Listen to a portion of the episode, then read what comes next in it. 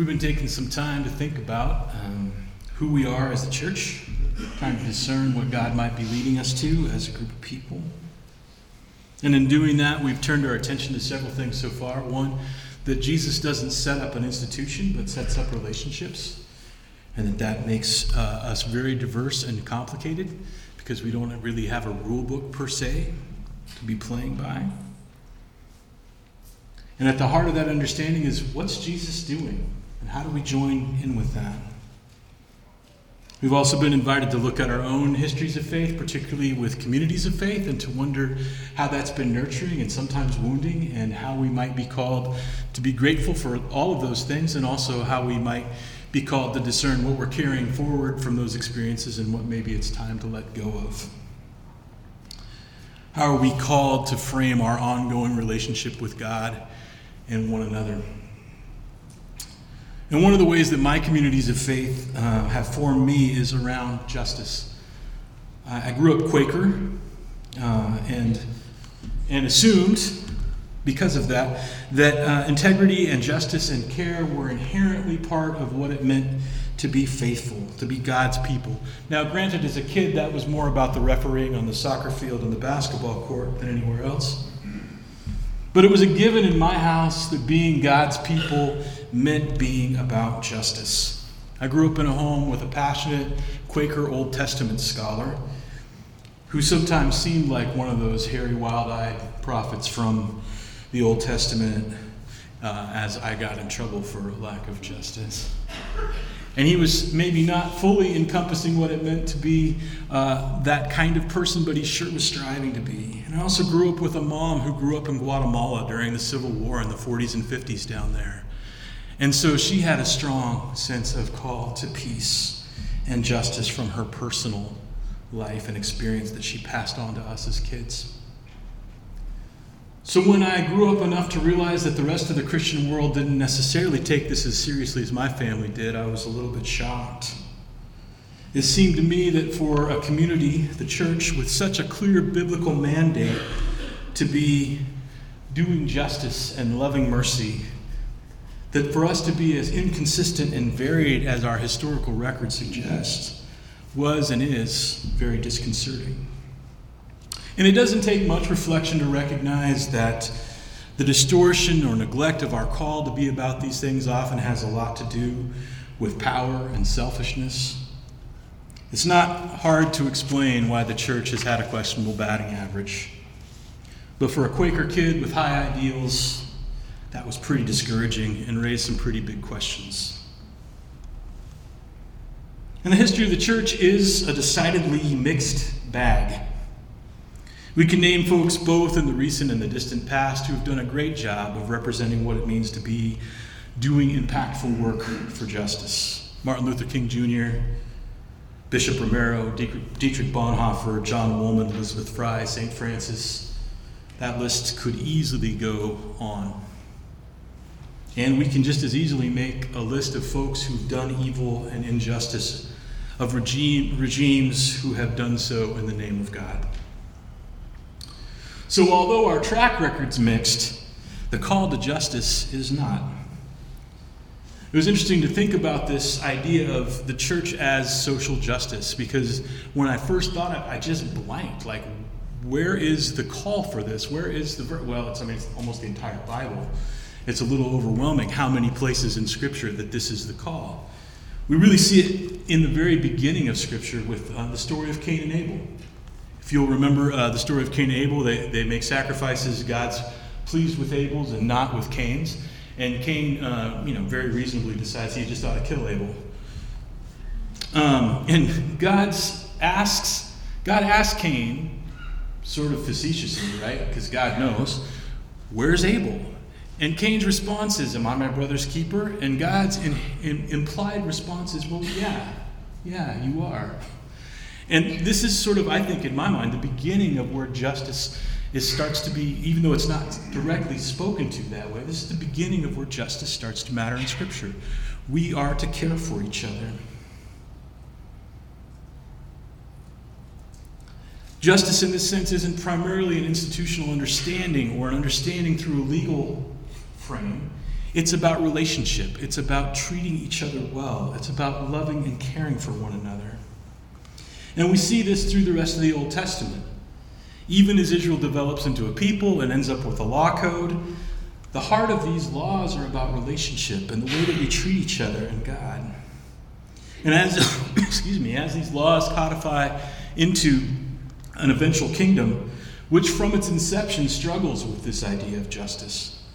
Even if we look at just the abuse of power of the kings of Saul and David and Solomon on down, God's call on Israel remains to be in right relationship. We have these texts from the prophets, just a couple of them. Micah 6 8, which we've sung this morning, and Jeremiah 22 3, both with direct calls to act with justice and righteousness, to work for the poor, to work for those who are oppressed. Prophets say these things in the context of kings not doing what they're supposed to do. That's why the prophets are saying these things on God's behalf. And this continues all the way on to Jesus. Jesus gets right to the point about what this is about about justice and love. Love the Lord your God with all your passion and prayer and intelligence. This is the most important thing on any list. But there's a second love others as well as you love yourself. There's this continuing call to treat each other well.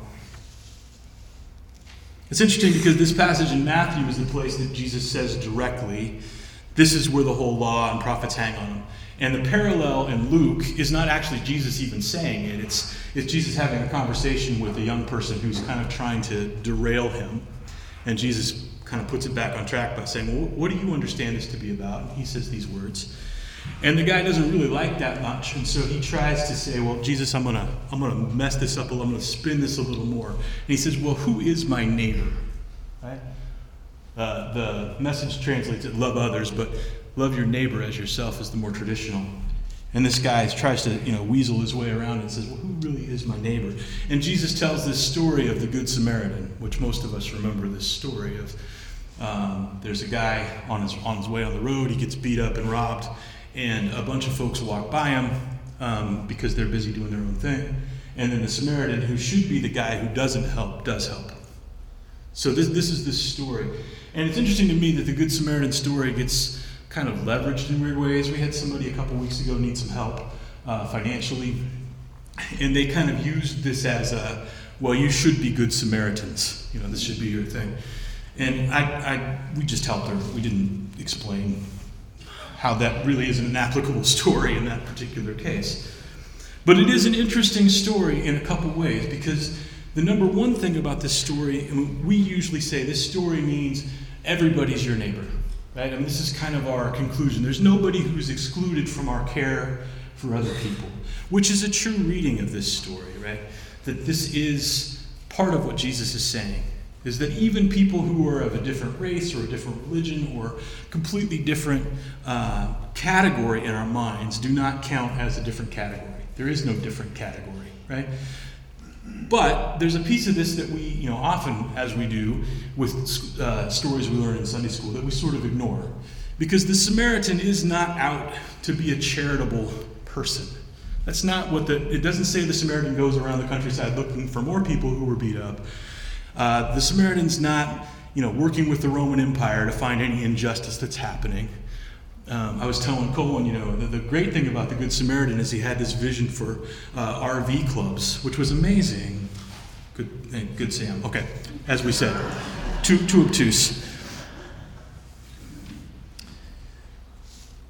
The thing about the Good Samaritan is the Good Samaritan does what the good does, does good work where the Good Samaritan is. It's what the Good Samaritan encounters that, that he enters into. This is in some sense relational, and that's a little stretch because there's no sense that the Good Samaritan knew the person who'd been beat up and robbed. On the other hand, this is who the Good Samaritan runs into in that moment. And, and the response of the Good Samaritan is to be about love and not about justice in the sense of finding out who beat this guy up, but in the sense of making this guy's life good again, about healing him, about being present to him. Justice and love require giving something of ourselves. We invest in the well being of our neighbors in the people whom we encounter. And we're called to do that justice within the context of relationship and with who we encounter. So, given all this, all the Old Testament background, and many more things that Jesus said, there's no question about our call and compulsion to be a people who are about justice. But there are lots of questions about how we go about fulfilling that call. As we've noticed, Jesus doesn't set up like an institutional paradigm, but relationships. This is not a Jesus justice system per se. So it means if we're looking for formulaic answers here, we're going to be a little frustrated. It's also worth noting that much of the injustice we encounter is systemic and has deep roots. Whether it's the violence we're seeing in Palestine currently, which is based on centuries of bigotry and colonization, or whether that's racism or patriarchy or political or economic oppression, these are unjust systems. And it's also true as modern folks that we encounter a lot more knowledge of injustice than ever before. We're not only confronted what's, with what's unjust and broken and painful in our communities, but with the horrific news from around the world that we have very little agency to impact. And it's easy to get discouraged or angry when we're faced with what is untenable, what is wrong, what is evil, and yet that we feel helpless to change. And this begins to beg the question how do we do justly, love mercy, and walk humbly if it feels like we have no means to act? How do we reclaim our agency and ability to bring forth the kingdom? This isn't a full answer, and I honestly don't have a great one in many ways. But perhaps the best the heart of this is to remind ourselves that our agency and ability to be God's people and do the work that God calls us to is based out of relationship with God. It's not that there isn't work and agency that we can do and do have. Our call to work for justice comes directly out of our understanding of who God calls us to be. Just as Colin suggested, that living moment by moment in trusting relationship with God is a mostly untried experiment. So too is responding to injustice in listening and waiting on God's direction. And I feel compelled to say I don't use this as an excuse for inaction or disengagement. That's a tried and failed experiment. And that usually results in excusing the injustice and perpetuating the injustice in the world. It seems clear to me if God cares about injustice, that God will be faithful to lead us to engage with doing justly and loving mercy. There's that third part of that phrase walk humbly with God. It's easy to let our anger and our sense of disenfranchisement distort our listening and our patience. Like Peter did in defending Jesus in the garden, it might be easier to attack those who we see as perpetuating injustice. Yet it's Jesus who tells us to love and pray for those who persecute and mistreat us. There seems to be a balance in this to be willing to take seriously the injustice we see in the world and to take seriously that God cares about it. If we try to do this work on our own, by our own direction and devices, we can easily become misguided or even forgetful of the faithfulness to God who calls us to this work. This last week, I listened to a podcast about the early Polynesian cultures and their voyaging. Maybe some of you have heard about or understand this a little bit. These were folks who created boats with no metal tools uh, that were ocean going they sailed and settled in islands over 10 million square miles of ocean. They didn't have written language, they didn't have maps, yet they were, they were able to manage to navigate their way through all this vastness of the Pacific. I learned this week that they didn't have written language, but they did have songwriters, and it got me amused me to think about how do you build a boat by somebody singing you through how to do it.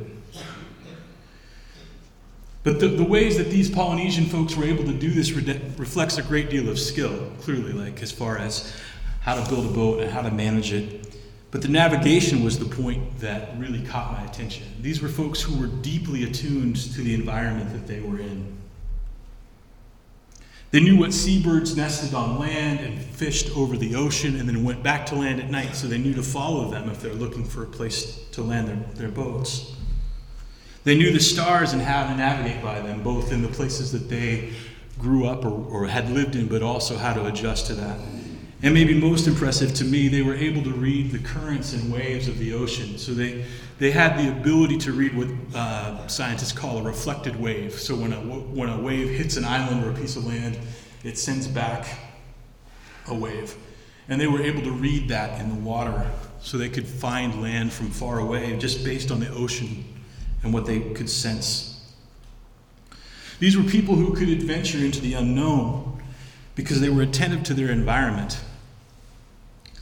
The specifics of where they were going might be unknown, but their attentiveness equipped them to accurately understand how to respond. And it caused me to wonder not only at our own lack of perception of our natural environment, because if I'm honest, I couldn't even name a reflected wave off the other side of the Willamette but also to wonder at our lack of attentiveness to our spiritual environment. It seems to me that we're often not very good at reading the currents of our spiritual lives.